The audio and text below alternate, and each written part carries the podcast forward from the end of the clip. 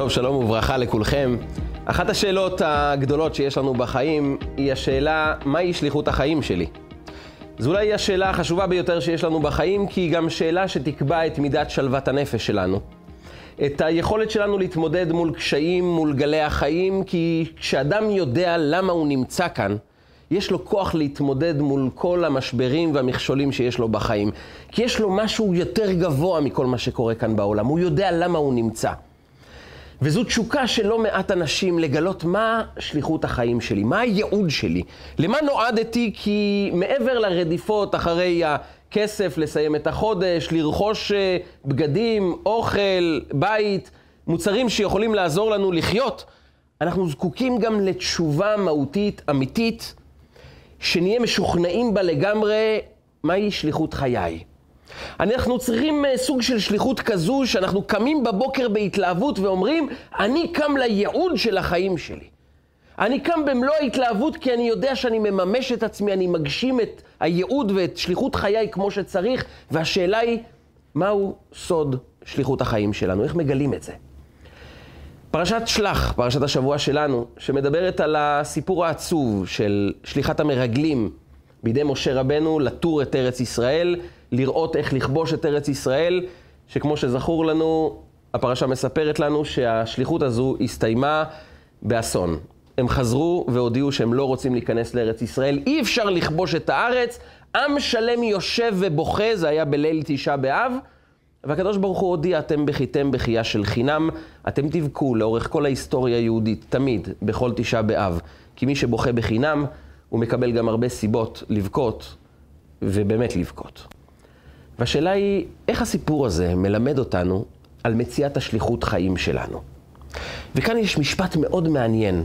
בתוך הסיפור הזה של המרגלים שחוזרים בחזרה מארץ ישראל, אחרי 40 יום שמבקרים את ארץ ישראל, תרים את הארץ, בודקים כל פרט, הם חוזרים ומודיעים, זו ארץ זבת חלב ודבש, אפס. אבל, אתם מכירים, תמיד יש את המשפט הזה שמסתיים אבל, שזה בעצם מוחק את כל מה שאמרנו לפני כן, זו ארץ זבת חלב ודבש, אבל עז העם, העם הזה הוא עז, הוא חזק, יש שם ערים בצורות, יש שם ערים שבנויות כל כך חזק, לא נוכל לכבוש את הערים האלו, ויש שם ילידי ענק. הם כאלו ענקים, ואז הם מבטאים את העוצמה האדירה של בני הענק במשפט הבא, וזה משפט מאוד מעניין. ונהי בעינינו כחגבים, וכן היינו בעיניהם. אנחנו ראינו את עצמנו כחגבים, וגם הם ראו אותנו ככה. איך אנחנו יודעים? הם מספרים, כך מופיע בפירוש רש"י מהמדרש. היינו ליד העצים, ואנשים אמרו, הענקים אמרו אחד לשני, יש כאן אנשים בצורה של חגבים. אז אנחנו יודעים שככה הם הסתכלו עלינו. אבל המפרשים אומרים לנו, בואו תשימו לב לדבר מאוד מעניין במשפט הזה. לפני שמדברים על נתונים, הם מדברים על רגשות. לפני שמתארים מה קרה בשטח, הם מספרים מה מתחולל להם בתוך הלב. הם אומרים קודם כל, ונהי בעינינו כחגבים. אנחנו ראינו את עצמנו כחגבים. היינו בתוך מדינה שיש שם ערים בצורות גדולות. יש שם ילידי ענק, זה עם חזק, עוצמתי. ראינו את עצמנו כמו כחגבים, וגם הם, שמענו אותם מדברים, שהם הסתכלו עלינו והחשיבו אותנו כמו חגבים. ולמה זה מעניין שהם מדברים על רגשות לפני שמדברים על נתונים? התורה באה להעביר לנו מסר מאוד מאוד חשוב, שהוא בעצם הבסיס הראשוני לשאלה מהי שליחות חיי, איך אני מוצא את הייעוד שבשבילו הגעתי לעולם. התשובה היא קודם כל, מי אתה חושב שאתה? איך אנחנו מסתכלים על עצמנו? מה שהמרגלים ראו בשטח זה מה שהם חוו בתוך הלב שלהם, וכיוון שהם חוו בתוך הנפש שלהם, הם חוו חוויה של אנחנו חסרי משמעות, אנחנו פשוטים, אנחנו חגבים, הם התחילו לשמוע שהעולם גם מדבר עליהם באותה צורה. התורה באה להעביר לנו מסר מאוד חשוב. מה שאתה שומע בעולם זה הרבה פעמים מה שמתחולל אצלך בתוך הלב. ומה שאדם מספר לעצמו, זה מה שגם הוא שומע מהאנשים. אבל זה לא אנשים שמדברים, ואז אדם אומר לעצמו, ידעתי מההתחלה. ידעתי, תמיד ידעתי שזה מה שאנשים חושבים עליי. זה עובד הפוך. מה שאתה חושב על עצמך זה מה שאנשים יאמרו לך. העולם בעצם משדר לנו את מה שאנחנו חושבים על עצמנו. ולכן התורה באה ומספרת לנו. האנשים האלה ראו את עצמם כחגבים, ולכן גם הענקים התייחסו אליהם בהתאם.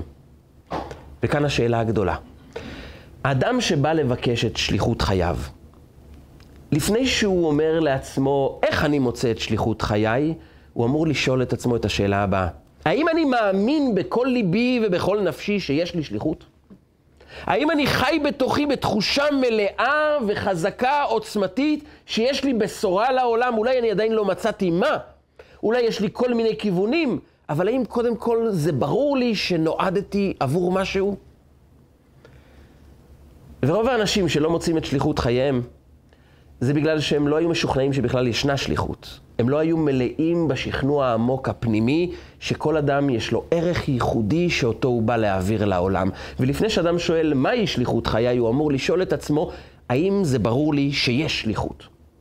הרבי מלובביץ' באחד המכתבים שלו כתב שהדרך המהירה למצוא את שליחות חיינו זה קודם כל להיות משוכנע שיש לנו שליחות, אבל לא רק שיש לנו שליחות.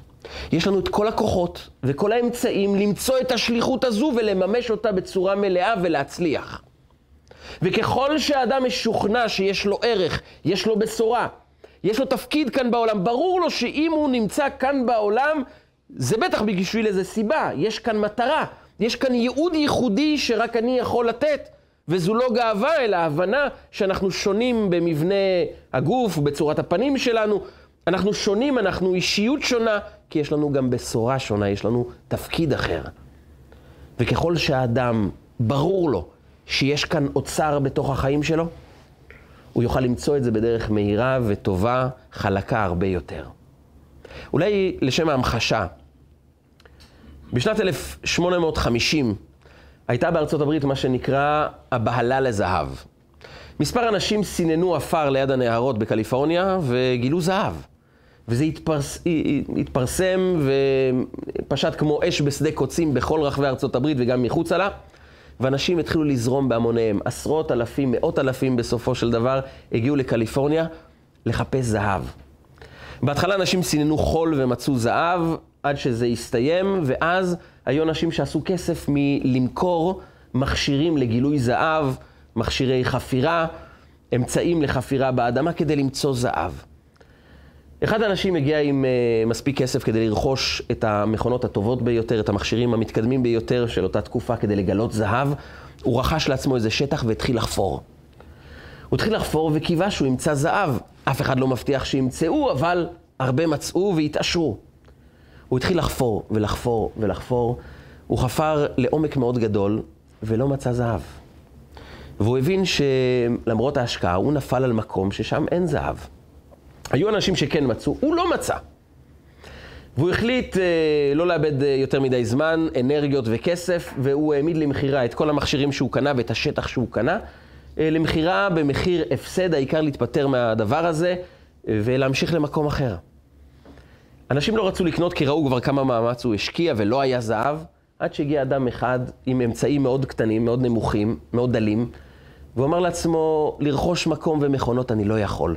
אבל אולי זו הזדמנות, אז הוא השקיע את הקצת כסף שהיה לו לקנות את המכונות, והוא המשיך לחפור. ואחרי כמה מטרים הוא גילה המון זהב. הוא גילה המון זהב שהראשון עשה את רוב העבודה והוא פשוט גילה את הזהב. הסיבה שהראשון לא מצא את הזהב, למרות שהיו לו את המכשירים, היה לו את המקום והיה לו גם זהב. אז למה הוא לא מצא את הזהב שהיה בשטח שהוא קנה, והיו לו את כל המכשירים וכל האמצעים כדי למצוא את הזהב? הוא לא מצא מסיבה אחת פשוטה. הוא לא היה משוכנע שיש זהב. וכשאדם לא משוכנע שיש משהו טוב אצלו, באיזשהו שלב הוא יתייאש, הוא יפרוש. כי גם כשהוא עובד, הוא עובד מתוך ספק. והאנרגיה הנפשית שאנחנו משקיעים בעבודה מתוך ספק, היא אנרגיה מאוד דלה, שלא תוביל אותנו למקומות יותר מדי טובים. סביר שאנחנו נפספס את הזהב שנמצא אצלנו, אם אנחנו לא משוכנעים שקיים זהב. וזה הצעד הראשון בעצם, שאותה התורה מלמדת אותנו בפרשת השבוע. ונהי בעינינו כחגבים וכן היינו בעיניהם. כל עוד אדם תופס את עצמו, חושב שבתוכו הוא חגב, הוא לא משהו מיוחד, אין לו איזה בשורה מיוחדת, הוא יתחיל לראות איך העולם משדר לו, אתה חגב. ואז הוא אומר, וכן היינו ביניהם, ידענו מההתחלה שזה מי שאנחנו. אבל התשובה היא הפוכה.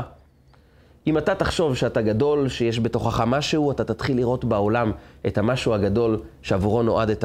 אם כן, הצעד הראשון בעצם למצוא שליחות חיים, זה לחפור בעומק הנפש מתוך ידיעה ברורה שלא יכול להיות אדם ללא שליחות. אין אדם ללא ערך. לכל אדם יש בשורה טובה, יש שליחות חיים, יש ייעוד מיוחד, שנדבר איך אנחנו מוצאים את זה.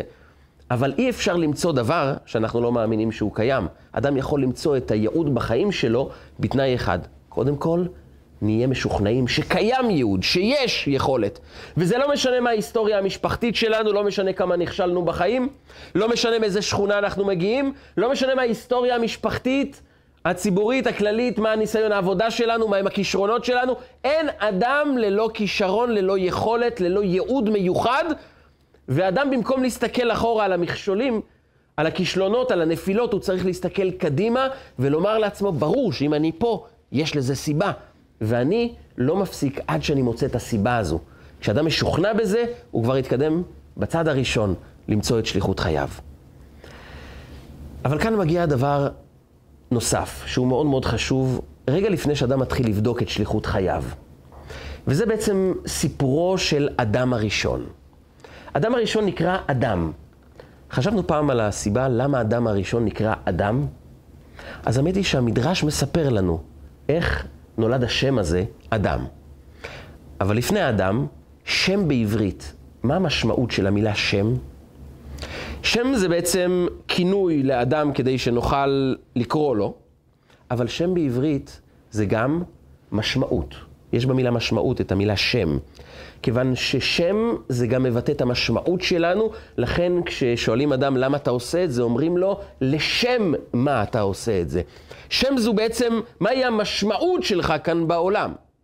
לכן אם ברוב העולם שם זה בסך הכל איזה כינוי, שבחרנו איזה צלילים מיוחדים כדי לכנות אותו בשם מסוים, כדי שנוכל פשוט לקרוא לו, ביהדות שם זה בעצם גם משמעות חיים, מכאן החשיבות הגדולה לבחור שם שנובע מעולם של קדושה, שזה בעצם יקל עליו למצוא ייעוד רוחני טוב כאן בעולם. וכאן אנחנו עוברים למדרש. אלוקים פונה למלאכים ואומר להם, נעשה אדם. אני רוצה לעשות אדם. אני מתייעץ איתכם. והם אומרים לו, מה מיוחד אבל באדם הזה? אומר להם הקדוש ברוך הוא, חוכמתו גדולה מחוכמתכם, הוא יותר חכם מכם. הם שמעו את זה, המלאכים הרי זה בריות רוחניות חכמות מאוד. הם אומרים לו, אבל במה מתבטאת החוכמה שלו? והוא אומר להם, הקדוש ברוך הוא עונה להם, בפרט מאוד מיוחד. הוא יודע לכנות שם, לקרוא שמות לכל בריאה כאן בעולם. העביר להם הקדוש ברוך הוא את הגמלים, החמורים, הסוסים, אמר להם איך קוראים להם, הם לא ידעו. הוא העביר אותם לפני האדם הראשון, והאדם אמר, זה ייקרא שור, זה ייקרא חמור, זה ייקרא גמל. ואז הקדוש ברוך הוא שואל אותו, ואיך יקראו לך? איך קוראים לבריאה ייחודית שיש לו גוף, בשר ועצמות, ושוכנת בו נשמה שהיא חלק אלוקה ממעל ממש? שוכנת בו נפש עם המון עוצמה, עם המון רגשות, עם שכל כביר. איך קוראים לחיבור הזה בין גוף לנפש? בין נשמה קדושה לגוף גשמי כאן בעולם. אם אנחנו היינו צריכים למצוא שם לשילוב הזה, היינו מנסים לבחור איזה שם, מן הסתם, שמבטא גם את הגוף וגם את הנשמה. וזו הייתה תשובתו של אדם הראשון. כשהקדוש ברוך הוא שאל אותו, איך קוראים לך? הוא אמר לו, אדם, כי נבראתי מהאדמה, ולכן קוראים לי אדם. אפס הענקת משמעות לנשמה ששוכנת בקרבו. הגוף שלו נולד מן האדמה, אבל הנשמה שלו הגיעה משמיים, מהקדוש ברוך הוא. קוראים לי אדם, כי נבראתי מהאדמה. והקדוש ברוך הוא אומר למלאכים, זו חוכמה אמיתית. וכאן נשאלת השאלה, מה החוכמה בלמצוא שם? הרי כל ילד קטן יכול להמציא כמה שמות שהוא רוצה, ומה מיוחד בשם הזה של אדם הראשון, שהוא נקרא אדם על שם אדמה? עם אפס נתינת ביטוי לנשמה. והתשובה היא, אדם הראשון מסתכל על כל בריאה ומנסה לבחון מה הייעוד של אותה בריאה. השם זה בעצם כינוי שמבטא את הייעוד. לא כאן המקום להיכנס למה זה סוס וחמור מלשון חומר וגמל, אבל אדם נותן שם לכל בריאה שמבטא בעצם, השם הזה מבטא את הייעוד שלו, את השליחות שלו, את התפקיד שלו. ואז הקדוש ברוך הוא שואל אותו, מה התפקיד שלך? הוא אומר, התפקיד שלי זה להיות אדם, כמו אדמה. מה זה להיות אדמה? אדמה זה אחד הדברים בעולם שמבטאים הבדל מהותי בין השקעה לחוסר השקעה. אם אנחנו נראה אדמה ללא השקעה, אנחנו נראה מקום יבש, צומחים בו קוצים, דבר שנותן לנו את ההרגשה שאנחנו רק רוצים לברוח מהמקום הזה. אין חיים, אין צמיחה, אין התפתחות, הכל יבש. אבל בעבודה אמיתית, בהשקעה, אדם יכול להפוך אדמה יבשה למקום פורח, למקום מלא ירק. האדמה בעצם אומרת, אם לא תעשה כלום, יהיה פה רק קוצים ואדמה יבשה. אבל אם תתחיל לעבוד בשטח, כל סוגי הפרחים אתה תוכל לגדל כאן. את כל צבעי הקשת אתה תגלה. את כל הפירות המתוקים אתה תוכל לאכול. כל סוגי הירקות, אתה תהנה מהם. יש כאן פוטנציאל אדיר שדורש רק דבר אחד, השקעה בשטח. ואדם הראשון אומר לקדוש ברוך הוא, אני מבין מה תפקידי. יש בי גוף, ויש בי נשמה גדולה, אבל מה התפקיד שלי? מה הייעוד שלי? הייעוד שלי זה לזכור שתי דברים. באתי לעבוד בשטח כדי לגלות את הפוטנציאל הגדול שנמצא בנשמה שלי ובגוף ובשילוב ביניהם. ולכן קוראים לי אדם מלשון אדמה, כי אני אמור לעבוד, לעבד את האדמה ולהוציא את כל הפוטנציאל הגדול של הנשמה שיבוא לידי ביטוי בתוך העולם. אדם הראשון מבין שאחרי שאדם משוכנע בזה שיש לו תפקיד ויש לו ייעוד, יש לי עוד דבר מאוד חשוב. אני חייב לפעול בשטח, בהתמדה, בעבודה, במאמץ, מתוך ידיעה שאת הפוטנציאל הזה מגלים לא בדרך קלה, בדרך נוחה, אלא בדרך של עבודה. אבל העבודה הזאת בשטח היא זו שתצמיח לנו את כל הפוטנציאל האדיר שגלום בתוכנו. בעצם אדם צריך להסתכל על עצמו כמו אדמה. בעומק האדמה יש המון פוטנציאל, יש המון זהב. יש uh, חומרי גלם אדירים שהוא יכול ליצור עולם חדש עם כל הטוב שקיים בתוכו. אבל אדם צריך לעבוד. אדם צריך להיכנס לשטח, וכאן יש תובנה יותר עמוקה שהיא מאוד חשובה לנו. אדם צריך להיכנס לשטח. הרבה פעמים אנחנו שואלים את עצמנו, אז מה הייעוד שלנו? ואנחנו משלבים רגל על רגל, יד אל יד, ואומרים לעצמנו, טוב, מהי הנוסחה המתמטית שתעזור לי לגלות את הייעוד שלי? אז נכון, יש מחשבות, יש נקודות שעליהן נדבר עוד מעט. מהם המחשבות והדיוקים, הסימנים שיכולים לעזור לי להתמקד בשליחות חיי? אבל אם אדם רק יושב על הכיסא, הוא לא ימצא את שליחות חייו. הוא חייב להיכנס לשטח, ואחרי שהוא זיהה מהם הכישרונות שלו, מהם הדברים הייחודיים שיש בו. הוא שמע מהסביבה על הכישרונות שלו, הוא בעצמו מזהה כישרונות. הוא בעצמו מתחבר לכל מיני סוגי עשייה שהוא מרגיש שזה שייך אליו, שהוא יכול לפעול בזה, שהוא יכול להעצים את עצמו ואת העולם כולו עם הפעולות האלה. הוא חייב להיכנס לשטח. ואת השליחות שלנו אנחנו מגלים לא רק דרך הראש, אלא בעיקר דרך הרגליים. כלומר, דרך פשוט להתחיל לפעול ולעשות. אני אתן דוגמה לזה. אחד מגדולי היועצים הרפואיים שקיימים בארץ היום, הוא מוכר לכמעט כל הציבור, הרב פירר. הרב פירר הוא יועץ רפואי, וזה מאוד מעניין איך אה, נער, בחור ישיבה מחסידות, שאחרי החתונה שלו הוא למד בכולל, איך הוא נהיה יועץ רפואי בדיוק, והוא לא עבר דרך האוניברסיטה. הוא מוכר אצל כל הרופאים, הוא קיבל את פרס ישראל, הוא בקשר עם רופאים גם מחוץ לארץ. הוא יודע להפנות לרופאים המדויקים לכל בעיה, הוא יודע לאבחן כמו אחד מטובי הרופאים אה, כמעט כל מסמך רפואי, כל צילום רפואי. איך הוא הגיע לזה? והתשובה היא מאוד מעניינת. יום אחד פשוט הוא פגש חבר שסבל מבעיה רפואית, והחבר סיפר לו שהוא זקוק למכשור רפואי, שאנחנו מדברים לפני למעלה מ-40 שנה, היה קיים רק בארצות הברית. והוא לא יודע איך להשיג את זה, בטח לא למצוא מימון לזה, והוא אבוד כי המכשיר הזה אמור לעזור לו להתרפא. והוא שינס מותניים, והרב פירר, שהיה בסך הכל אה, צעיר אחרי חתונה, מצא מימון, יצר קשרים עם אנשים מחוץ לארץ, הצליח לייבא את המכשור הרפואי הזה, הוא למד איך זה עובד, הוא מצא מימון ועזר לו בכל התהליך הרפואי ביחד עם המכשיר הזה, וזו הייתה, הייתה הסנונית הראשונה, זו הייתה הפעולה הראשונה שלו. ואז עוד מישהו ביקש עזרה, ועוד מישהו ביקש עזרה, ולאט לאט הוא גילה שהכישרון שלו ב... ליצור קשרים, אה, ללמוד דברים, אה, להצליח לייבא דברים ממקומות רחוקים, זה עובד בשטח. ואז הוא הקים לפני למעלה מ-40 שנה ארגון עזרה למרפא, וכל השאר היסטוריה. הוא עזר לעשרות אלפים, לא מאות אלפים. אה, במומחיות אדירה, אבל זה התחיל לא כשהוא ישב רגל על רגל ואמר לעצמו, יש לי כישרון שאני יכול ליצור קשרים, שאני יודע להזיז דברים, שאני יכול ללמוד דברים לעומק, אז מהי שליחות חיי בעצם? זה לא יעבוד כשאדם פשוט רק יושב ולא עושה שום דבר. הוא צריך לפגוש צורך. וכשאדם פוגש צורך שהוא מרגיש שיש לי כישרון שיכול לענות על הצורך הזה, אז בשטח אלוקים כבר מכוון את האדם, הכישרונות שלך ינותבו לאפיק הזה, וכל השאר יהיה היסטוריה. אתה פשוט תמצא את מסלול חייך דרך העבודה בשטח. אדם צריך לזהות את הכישרונות שלו, להרגיש מה מלהיב אותו, לחוש במה הוא טוב, אבל אז לרדת לשטח.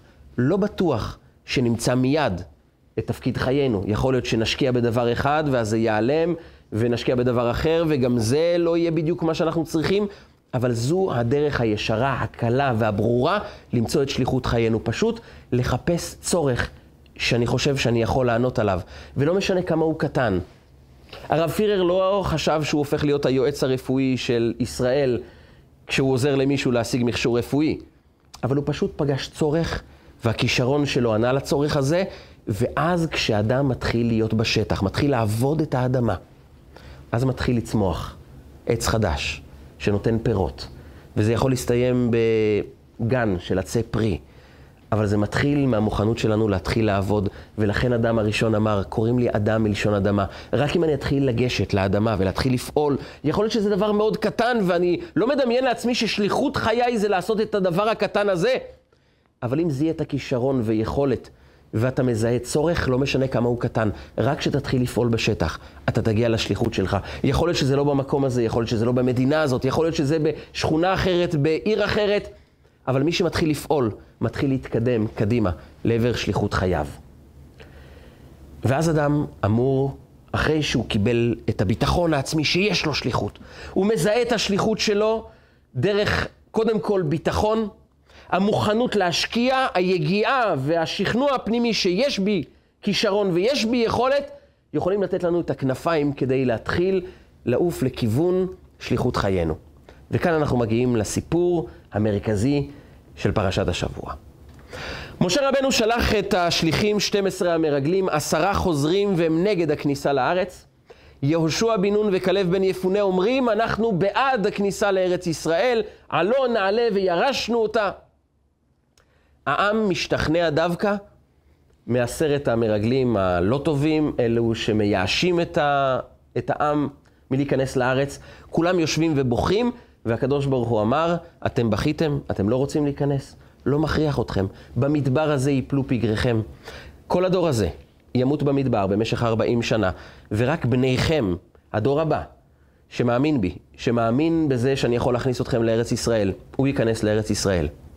40 שנה עד שהדור הזה נעלם, אבל לא רק הדור נעלם, גם משה רבנו, מכיוון שהוא היה מנהיג אותו הדור, לא זוכה להיכנס לארץ, וגם הוא נקבר במדבר.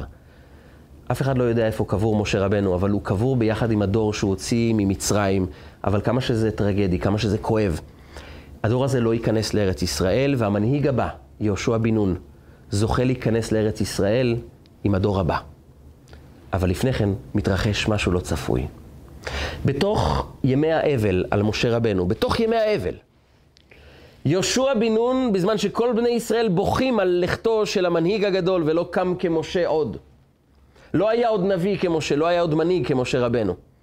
בתוך ימי הבכי על משה רבנו, יהושע בן נון קורא לשתי אנשים, שני אנשים, ואומר להם, צריכים מרגלים, אנחנו צריכים להיכנס לארץ, ואתם זוכרים שנכנסים דרך ריגול, אז אני רוצה לשלוח אתכם. וישלח יהושע אנשים מן השיטים מרגלים חרש. הוא שולח אנשים מרגלים לרגל את יריחו ואת ארץ ישראל, וכאן עומד כל אחד ומתפלא.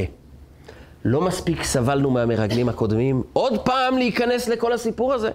הרי אתה, יהושע בן נון, אתה עד לטרגדיה הגדולה שעברה על העם הזה בארבעים שנים האחרונות, בגלל ששלחו מרגלים. למה אתה חוזר על אותה טעות? למה אתה עושה את זה? מה עובר ליהושע? בתוך ימי האבל על משה רבנו, הוא שולח מרגלים, הרי כמה סבלנו מזה. זה לא היה לימוד מספיק חזק שלא צריכים מרגלים, נצא למלחמה והקדוש ברוך הוא יעזור לנו? ועוד פרט אחד מאוד מעניין. כאן אין שמות למרגלים. תחילת פרשת השבוע זו דרמה אחת גדולה, טקס שלם. ואלה שמות האנשים אשר שלח משה לתור את הארץ. וכאן התורה מונה את שם נשיא שבט ראובן, שהולך להיות מרגל, ונשיא שבט שמעון, את כל המרגלים, עד יהושע וכלב בן יפונה, והתורה גם מסכמת, כולם אנשים ראשי בני ישראל המה. יש שמות, יש תפקידים, יש כבוד, יש דרגות, צאו למשימה. יהושע שולח שניים אנשים מרגלים, מי האנשים אין מידע. לא כתוב בתנ"ך במי מדובר. במדרשים אנחנו נלמד שמדובר על כלב בן יפונה ועל פנחס בן אלעזר בן אהרון הכהן, אבל בתורה כבר אין שמות. ועוד פרט מעניין, הוא שולח אותם חרש. מה זה הכוונה חרש? בשקט. וזה מאוד מפתיע. זה כבר אולי גם מבטא איזה סוג של זלזול באינטליגנציה שלנו, כי מי שולח מרגלים עם שלטים אנחנו מרגלים? ברור שכאשר שולחים מרגלים, שולחים אותם חרש, שולחים אותם בשקט. והתורה מדגישה לנו שיהושע שלח אותם חרש, בשקט. זה הרי ברור שלא היה אדם, מנהיג, לא משנה מאיזה מקום, ששולח מרגלים ברעש. אבל התורה מוסרת לנו כאן מידע עמוק. ששופך אור על כל הניסיון הזה לשלוח שוב פעם מרגלים, וכאן אין להם שמות ושולחים אותם בשקט. אומר המדרש דבר מפתיע. הוא שלח אותם חרש, אומר לנו רש"י במקום, מהמדרש. אל תקרא חרש, אלא חרס. הוא בנה להם סיפור כיסוי. הוא אומר להם, אתם תיכנסו ושישאלו אתכם מי אתם, אתם תגיעו עם כלי חרס, עם כל מיני קדים מחרס, ותגידו, אנחנו קדרין, אנחנו באים למכור כלי חרס. מה זה מעניין אותנו? למה זה חשוב לסיפור של המרגלים לשמוע שהם הלכו עם כלי חרס? כל הסיפור של המרגלים של יהושע בא ללמד אותנו איך מוצאים שליחות אמיתית בחיים שלנו. והקוד הוא כלי חרס. מה זה כלי חרס? מסבירים גדולי החסידות שיש לנו הלכה מאוד מעניינת בהלכות טומאה וטהרה. אדם טמא, היום זה לא נהוג כי אין לנו את בית המקדש, אבל אדם טמא שנוגע בכלי, הופך את הכלי לטמא. איפה הוא צריך לגעת בכלי כדי לטמא אותו? זה ממש לא משנה אם אתה נוגע בחוץ או בפנים, זה מטמא את הכלי. חוץ מכלי אחד, כלי חרס. כלי חרס, אם נוגעים בו בחלקים החיצוניים שבו, לא מטמאים אותו. הוא לעולם לא יהיה טמא כשנוגעים בו מבחוץ. רק אם נוגעים בו מבפנים, הוא הופך להיות טמא. טומאה שנכנסת בו בפנים, הופכת אותו לטמא. נגיעה מבחוץ, מגע בין טומאה לכלי חרס, לא הופכת אותו לטמא. והשאלה היא למה. הם מסבירים בחסידות דבר מאוד עמוק בחיים שלנו. כלי מזהב. כלי מזהב הוא בעצם נועד, השליחות שלו זה להיות כלי. מה התפקיד של כלי? לאגור נוזלים בתוכו, אם זה יין או שמן או פירות, אבל לאגור משהו בתוכו, זה התפקיד שלו, לכן הוא בנוי ככלי. הוא מכיל כדי שיש בו תכולה, ששם אנחנו יכולים לשים כל מיני דברים, זה התפקיד שלו. אבל חוץ מזה, כשהוא עשוי מזהב או מכסף, חוץ מהתפקיד שלו יש לו עוד משהו. הוא גם יפה מבחוץ, יש בו גם עיצוב. הוא עשוי מחומר יוקרתי. וכך הכלי כביכול אומר לנו, מי אני? אני זה שתי דברים. יש לי את שליחות חיי, זה הכלי, מה שאני אוגר בתוכי, ויש עוד דבר. אני גם יפה מבחוץ. יש לי גם את האינטרס האישי, את החוויה האישית שלי. יש לי גם את היוקרה האישית שלי. ולכן באה התורה ואומרת, כלי כזה אפשר לטמא אותו גם מבחוץ וגם מבפנים, כי חוץ מתפקידו, שזה הפנים שלו, חוץ משליחותו, שזה מה שקורה בתוכו, יש לו גם את האינטרסים הצדדיים שלו, איך הוא נראה, מה היוקרה שבו, ממה הוא עשוי, ולכן אפשר לטמא אותו גם מבפנים וגם מבחוץ, כי הוא מזהה את עצמו גם עם החלק החיצוני וגם עם החלק הפנימי. חוץ מכלי חרס. כלי חרס לא מבטא את עצמו דרך החיצוניות שבו. הוא אומר, לי יש רק דבר אחד, את שליחותי. אני כלי מחרס כי נועדתי לקחת נוזלים ולאגור אותם אצלי, לשמור אותם, להשקות את האנשים כשהם צמאים, אבל חוץ מזה אין לי אינטרסים אישיים צדדיים, אין בי יוקרה אישית, אני לא מחפש אינטרסים אחרים חוץ מהשליחות הזו. מי שאני, זה מה שקורה בתוכי. חוץ מזה, שום דבר לא מעניין אותי. אני זה רק התפקיד. באה התורה ואומרת, אתה יכול לטמא אותו רק מבפנים, כי הוא זה רק הבפנים. המציאות שלו זה רק התפקיד שלו. חוץ מהתכולה שבו, מהמשמעות חיים שלו, חוץ מהתפקיד שאותו הוא ממלא, אין לו משהו אחר לעשות כאן בעולם. ולכן מבחוץ אתה לא נוגע בו, כי זה לא מעניין אותו מה קורה בחוץ. מעניין אותו רק דבר אחד, מהי שליחות חיי? ויהושע פונה לשני המרגלים החדשים ואומר להם, אתם יודעים למה הראשונים נכשלו בשליחות שלהם? לא כי לא היה צריך לשלוח מרגלים, אלא כי הם יצאו עם אינטרס אישי. הם אמרו, אנחנו אנשים, ראשי בני ישראל, אנחנו נשיאי שבטים, ואז הם נכנסים לארץ ורואים צורת התנהלות אזרחית שונה מהמדבר. אם במדבר יש כל שבט אזור מסוים ויש נשיא שהוא המלך של השבט, הם מבינים שבכניסה לארץ יהיה מלך, והתפקיד שלהם במקרה הטוב זה יהיה ראש עיר. וזה כבר לא מעניין אותם. כי מי שמגיע לשליחות עם אינטרס אישי, הוא לא בודק את השליחות, הוא בודק גם את האינטרס האישי. אין לו רק את השליחות הפנימית שלו, הוא גם מסתכל על עוד אינטרסים צדדיים, על רווח, על אינטרס, על יוקרה, על מה אני מרוויח. יכול להיות שהם באים ואומרים דברים מאוד משכנעים. העם הזה הוא מאוד חזק, לא נצליח, אובייקטיבית, זה לא טוב, אבל מעורב גם אינטרס אישי. וכשמספרים על משמעות חיים ועל שליחות וכמה אכפת להם מהעם, האמת היא שמסתתר כאן עוד דבר, אינטרס אישי. אומר להם יהושע למרגלים החדשים, אתם תהיו מרגלים טובים. שלב ראשון, אין לכם שמות. שלב שני, תמכרו כלי חרס. ככל שתתמקדו בשליחות שלכם, תשאלו את עצמכם שאלה אחת. מה האינטרס האמיתי לטובת העניין שהוא לא האינטרס האישי שלי? מה אני מוכן לעשות, ואני מוכן לעשות גם אם אין לי רווח אישי? מה אני מוכן לבצע עבור העם הזה? מה אני מוכן לעשות לטובת המציאות הזו? שהיא לא תעניק לי כסף, כבוד, יוקרה, תפקידים. אני לא ארוויח מזה משהו בצורה חיצונית, אבל הרווח שלי יהיה שהצלחתי לממש את הייעוד הזה.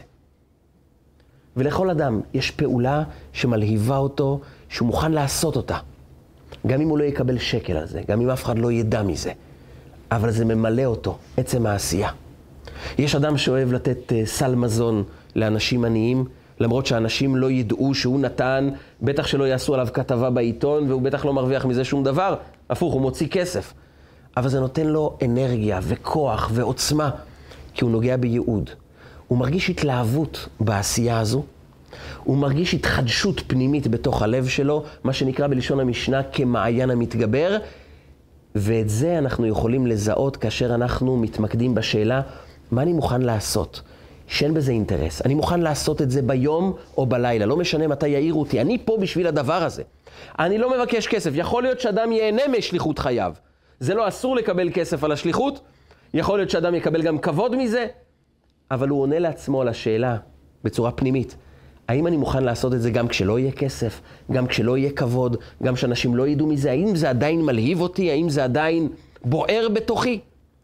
ואם התשובה היא כן, אז המרגלים של יהושע, שהם בעצם כובשים את יריחו ומעניקים את המפתח לכניסה לארץ ישראל, לכל עם ישראל, זה הגיע דרך אנשים שמחקו את השם שלהם, הם לא ביקשו שיזכרו אותם. את המרגלים הראשונים אנחנו זוכרים כי היה להם שמות, כי היה טקס שלם, כי היה אירוע מושלם סביב האישיות שלהם.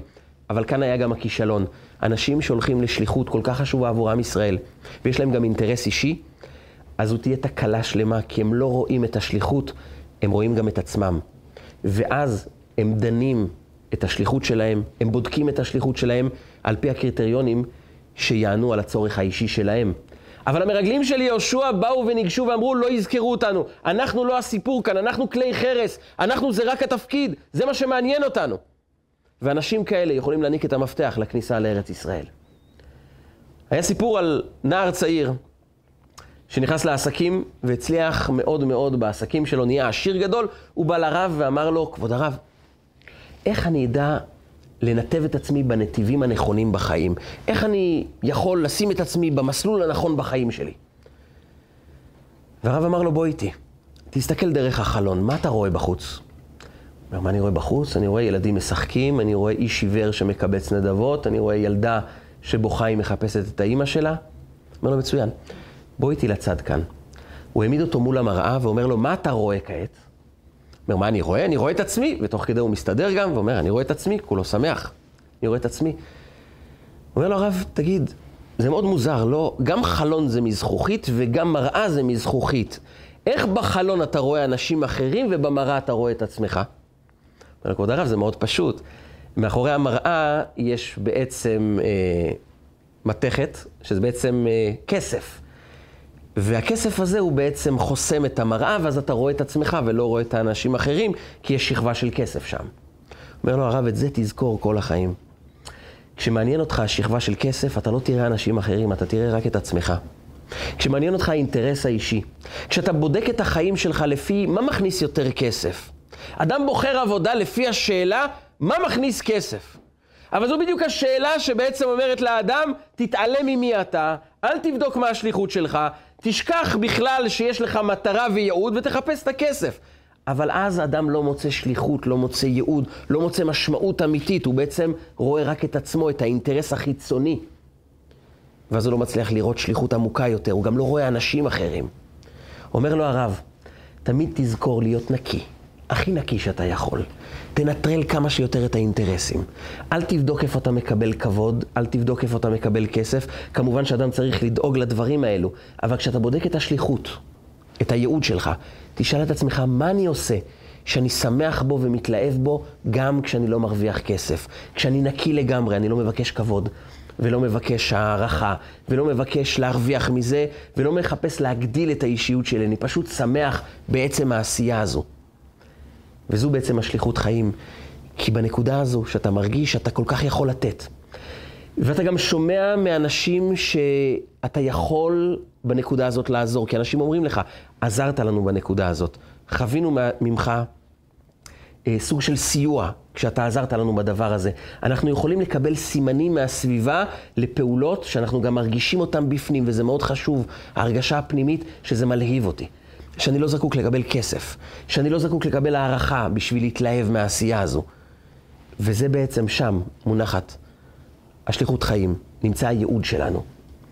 אנחנו צריכים לזכור שבעצם בעשייה הזו אנחנו מבקשים להתחדש. אנחנו צריכים לזכור שבעשייה הזאת אנחנו צריכים להרגיש שאנחנו כמו כמעיין המתגבר. על מי אמרו כמעיין המתגבר? זה היה על רבי אלעזר בן ערך. הסיפור שלו הוא סיפור שמבטא בדיוק את הנקודה הזו. רבי אלעזר בן ערך היה כמעיין המתגבר. הרב שלו אמר, אתה לעולם לא נשאר במקום, אתה כל הזמן מתחדש.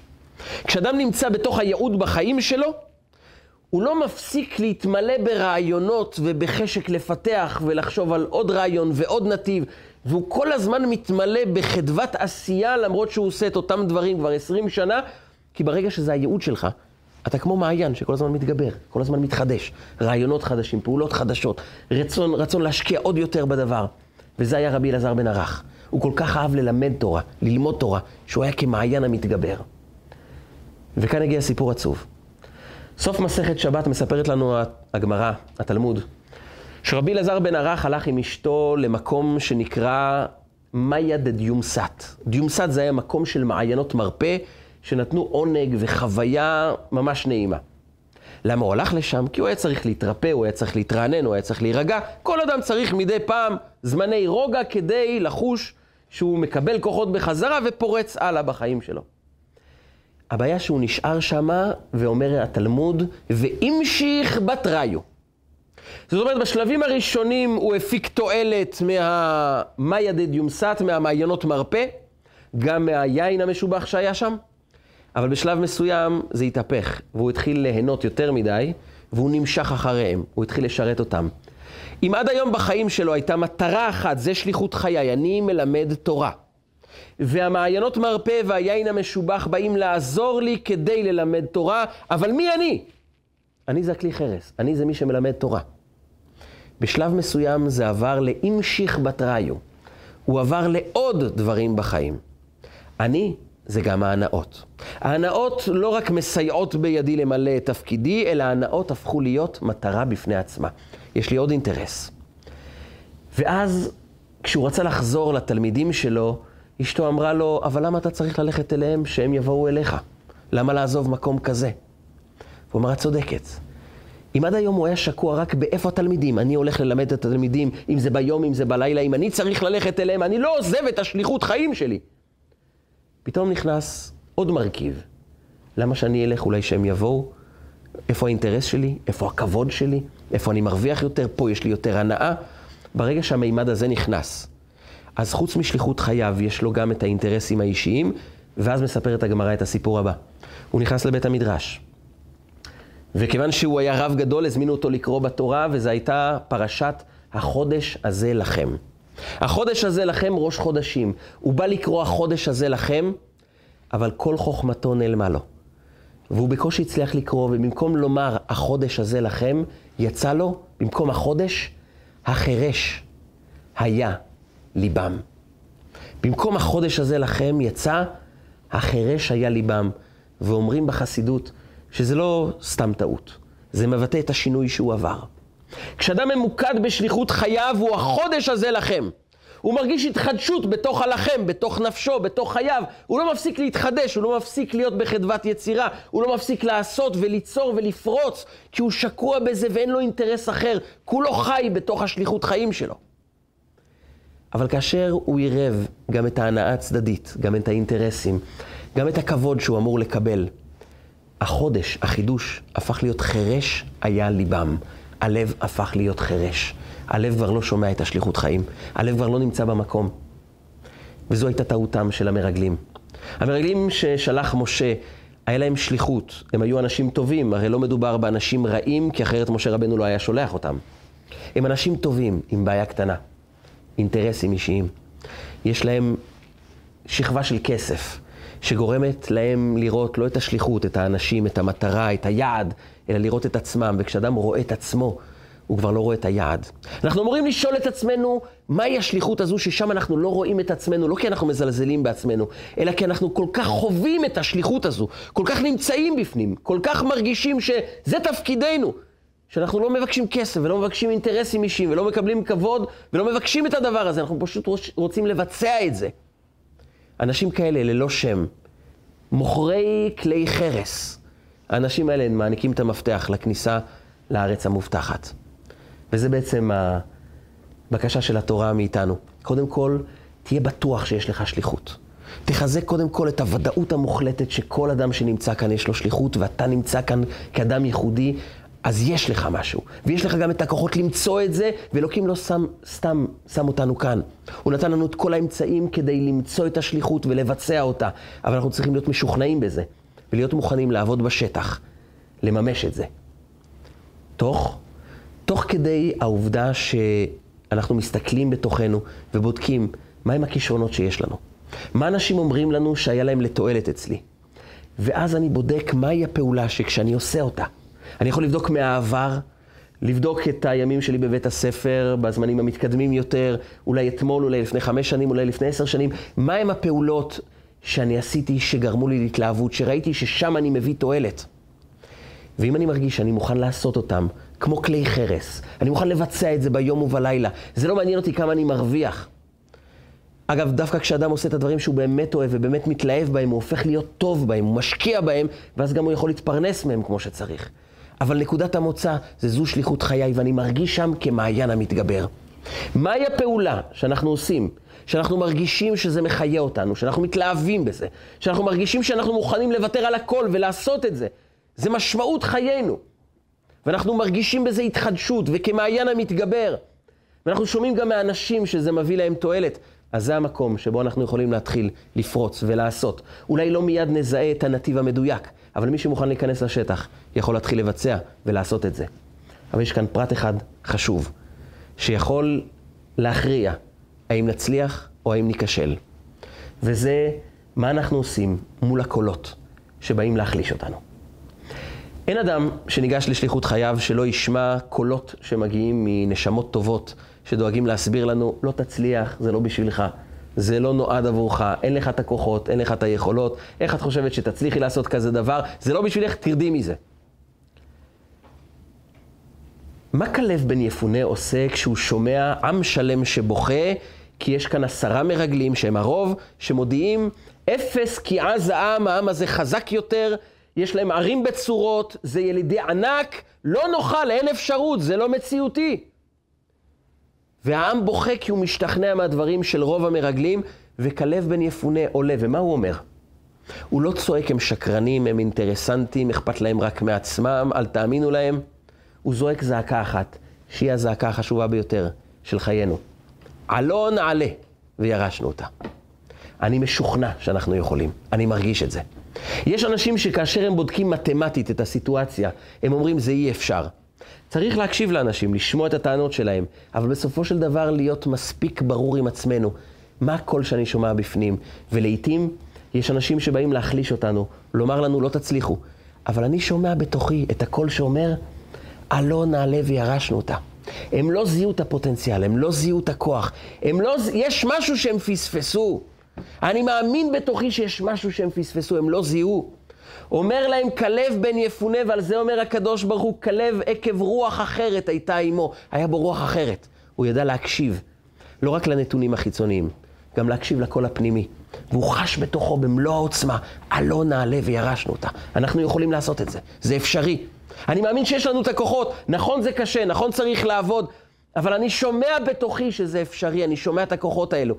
ולעולם הוא לא נתן לקולות האחרים של האנשים המיואשים לגרום לו לרדת מזה, כי הרוב לא מאמין, וכל העם בוכה, ובאמת זה הולך להיות קשה. ומה אתה באמת יש לך לומר לעם הזה שיכול לשכנע אותם שזה כן אפשרי? אבל הוא שמע קול פנימי, ואת הקול הזה אנחנו צריכים לשמוע. עלו נעלה וירשנו אותה. יש לנו כוחות, זה ברור. אנחנו מוכנים לעבוד ולהשקיע בשטח כדי לגלות את זה. אנחנו מוצאים את הכוחות והיכולות והכישרונות הייחודיים שיש לנו, שאנחנו יודעים שזה יכול לתת לעולם טוב. אנחנו שמענו את זה מהאנשים, זה מחיה אותנו, זה נותן לנו תחושה עמוקה של שמחה והתגברות, כמעיין המתגבר כשאנחנו עושים את זה. אבל חשוב מכל, לשמוע את הקול הפנימי שבוער בתוכנו ואומר לנו, תעלה, תצא לדרך, אתה יכול, יש לך את הכוחות, וגם אם מישהו אמר לך שאתה לא יכול, זה סיבה אחת, כי הוא באמת נשמה טובה. הוא בא להזכיר לך, יש גם קול פנימי, שאל תשכח אותו. האנשים הטובים מזהים אצלנו את הכוחות שלנו. האנשים שבאים לייאש אותנו, הם גם שליחים טובים עבורנו, כדי לומר לנו, האם אתה שומע קול פנימי? אם אתה שומע את הקול הפנימי שאומר לך, עלו נעלה וירשנו אותה, אתה יכול לצאת, לרגל את יריחו ולחזור עם תשובה. העם הזה מפחד מאיתנו, אנחנו יכולים להיכנס לארץ ישראל, להקים את הממלכה שלנו, ואז עם ישראל בונה את עצמו מחדש בתוך ארץ ישראל, וכך גם בשליחות האישית שלנו. אנחנו נוכל להכריז, עלו נעלה וירשנו אותה, ודרך השליחות האישית שלנו נוכל לגרום לעם ישראל כולו להכריז. אנחנו עולים לירושלים עיר הקודש, לבנות את ממלכת ישראל, את בית המקדש בגאולה שלמה, במהרה בימינו אמן ואמן.